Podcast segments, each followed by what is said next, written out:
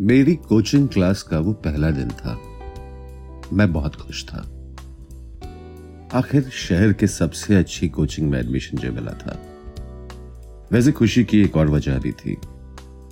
Sharma classes में हमारे आगरा की सबसे बेहतरीन, खूबसूरत लड़कियाँ पढ़ती थी। और लड़के पढ़ने कम, लड़कियाँ पटाने के लिए वहाँ एडमिशन लेते थे। क्लास के पहले दिन हम सबका इंट्रो हुआ। और मज़े की बात यह थी कि क्लास में हम सिर्फ़ सात लड़के थे। बाकी इक्कीस लड़कियाँ थी। देखा जाए तो हर लड़के के हिस्से में तीन लड़कियाँ। लेकिन दो लड़कियाँ इन सब में बहुत अलग थीं। पहली अपर्णा बिल्कुल दीपिका पाडुकोन जैसी स्मार्ट और फिट और दूसरी पूजा।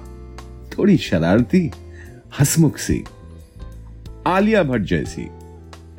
लेकिन मेरा इंटरेस्ट लड़कियों में कम था, क्योंकि मुझे यूपीएससी क्वालिफाई करना था। अब घर में अकेला बेटा हूँ और पिछले साल ही पापा भी इस दुनिया से चले गए। दो दिन के बाद एक और लड़की ने हमारे बैच में एडमिशन लिया। उसका नाम था साक्षी। दुबली पतली सफ़ेद सलवार सूट और गाढ़े नीले रंग का दुपट्टा पहने दो चोटी बनाए जिसमें लाल रंग के रिबन थे। सभी के मुँह से उसे देख हँसी निकल रही थी, और मैं भी अपनी हँसी नहीं रोक पाया।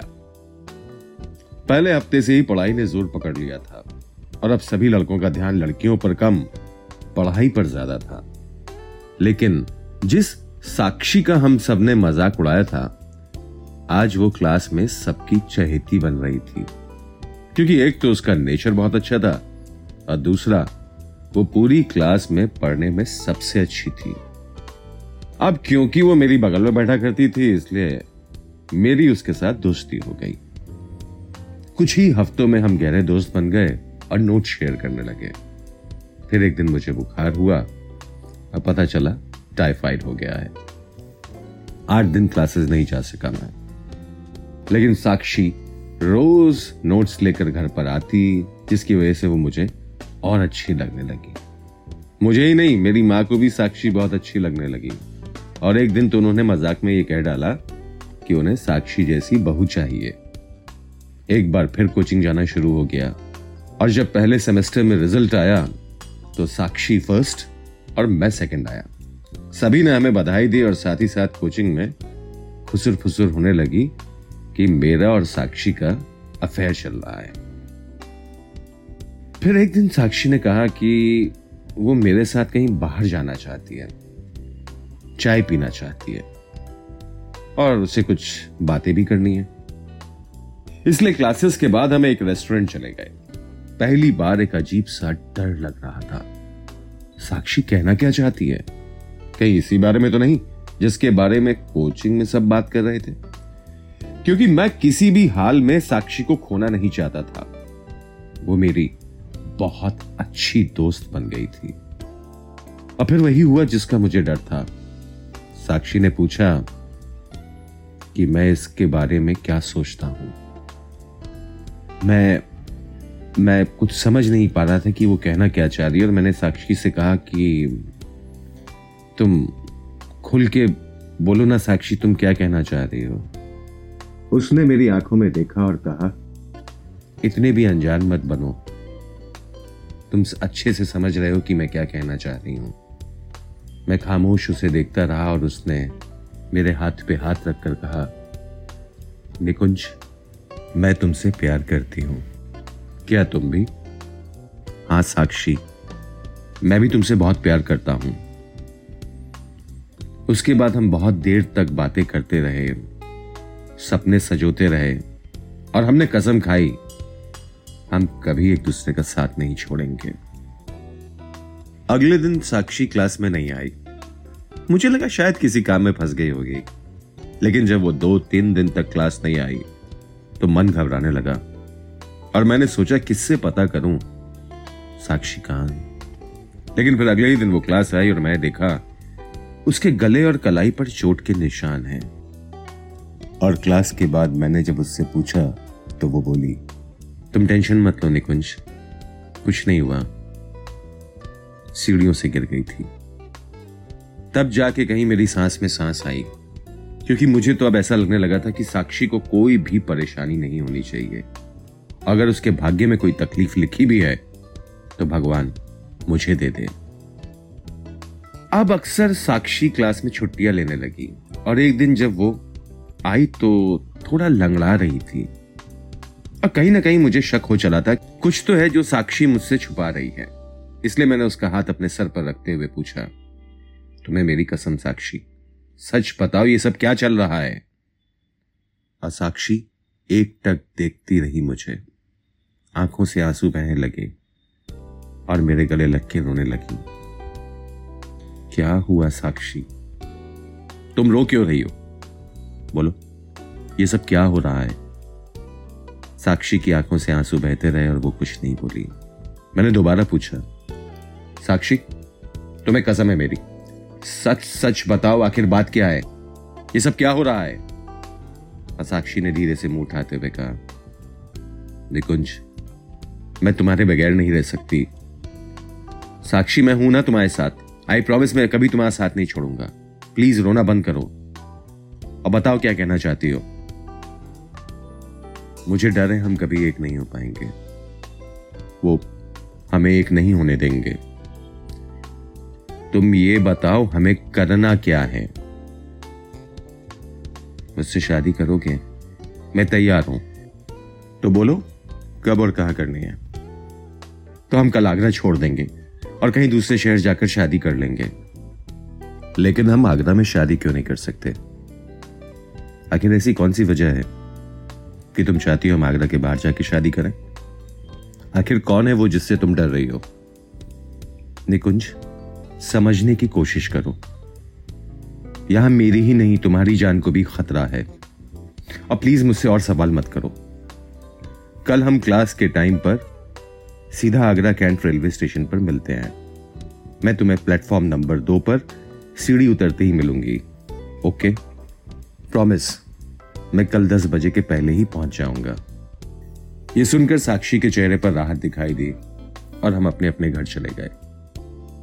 घर पहुंचकर मैंने माँ को सारा किस्सा बताया। और माँ ने कहा तुम वैसा ही करो जैसा साक्षी चाहती है। और माँ ने अपने जमा किए हुए पैसे दिए और कहा उनका आशीर्वाद हम दोनों के साथ है। मेरे पास समय कम था। और प्लानिंग बड़ी थी। इसलिए मैंने अपने सबसे अच्छे दोस्त दीपक से मुलाकात की और दीपक ने कहा कल मैं और साक्षी सीधा ग्वालियर चले जाएँ, जहाँ उसका चचेरा भाई हमें ग्वालियर स्टेशन से पिकअप कर लेगा और वही हमारी शादी भी करवा देगा। और यही नहीं, दीपक ने ग्वालियर अपने भाई शशांक से फ़ोन पर बात भी करवा दी।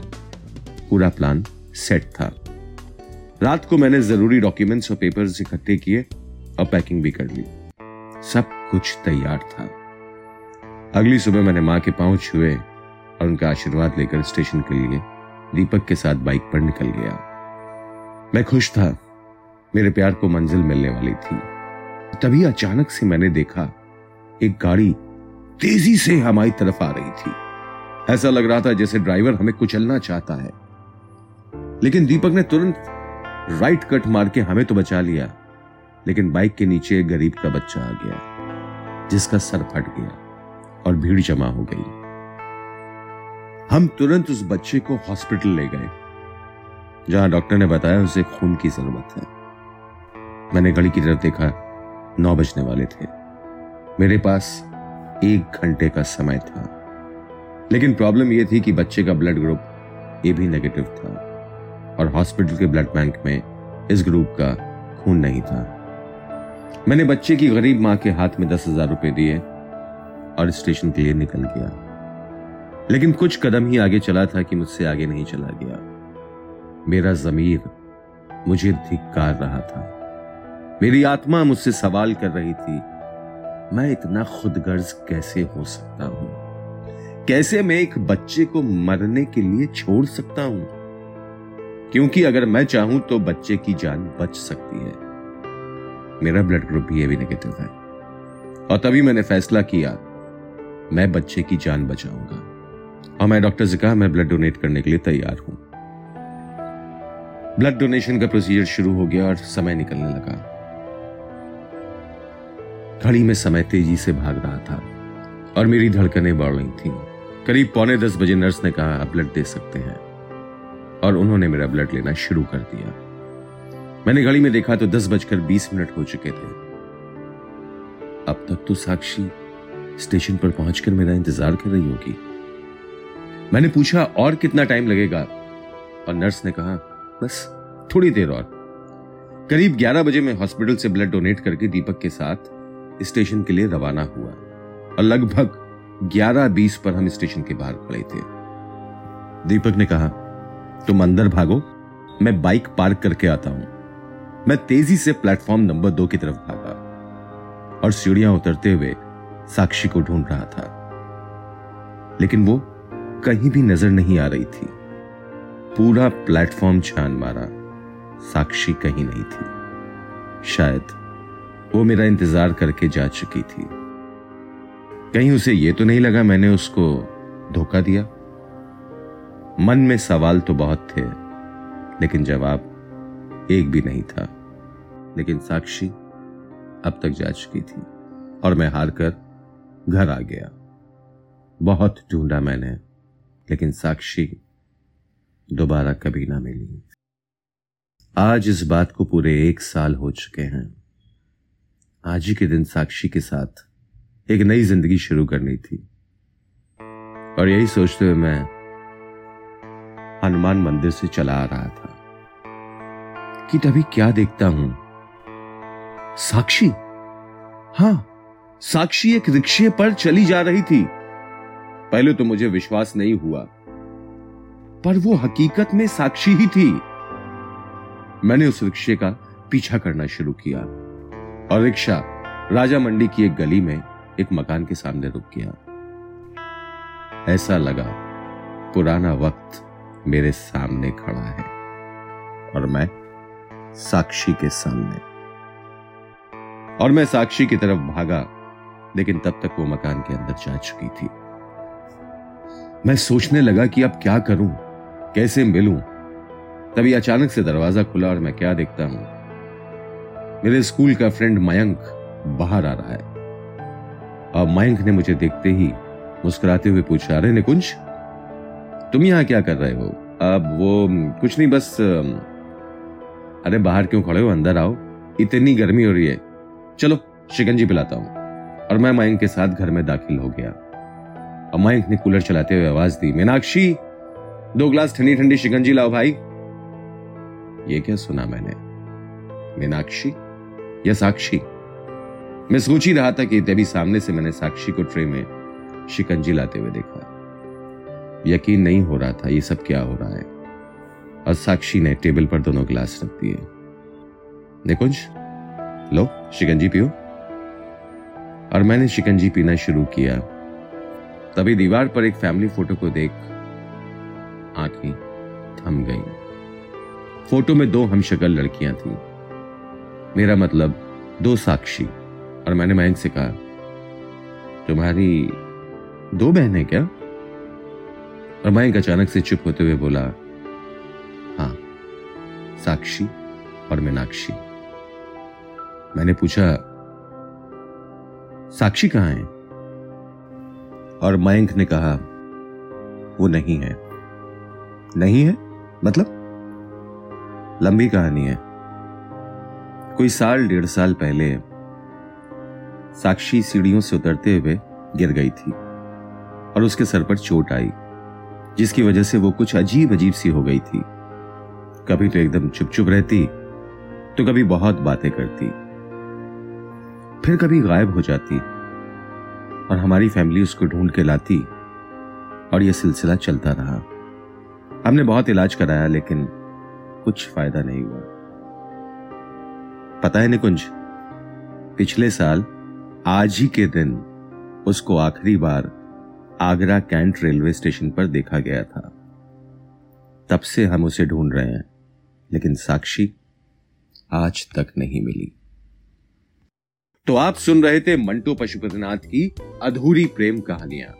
फिर होती है मुलाकात एक नई कहानी के साथ।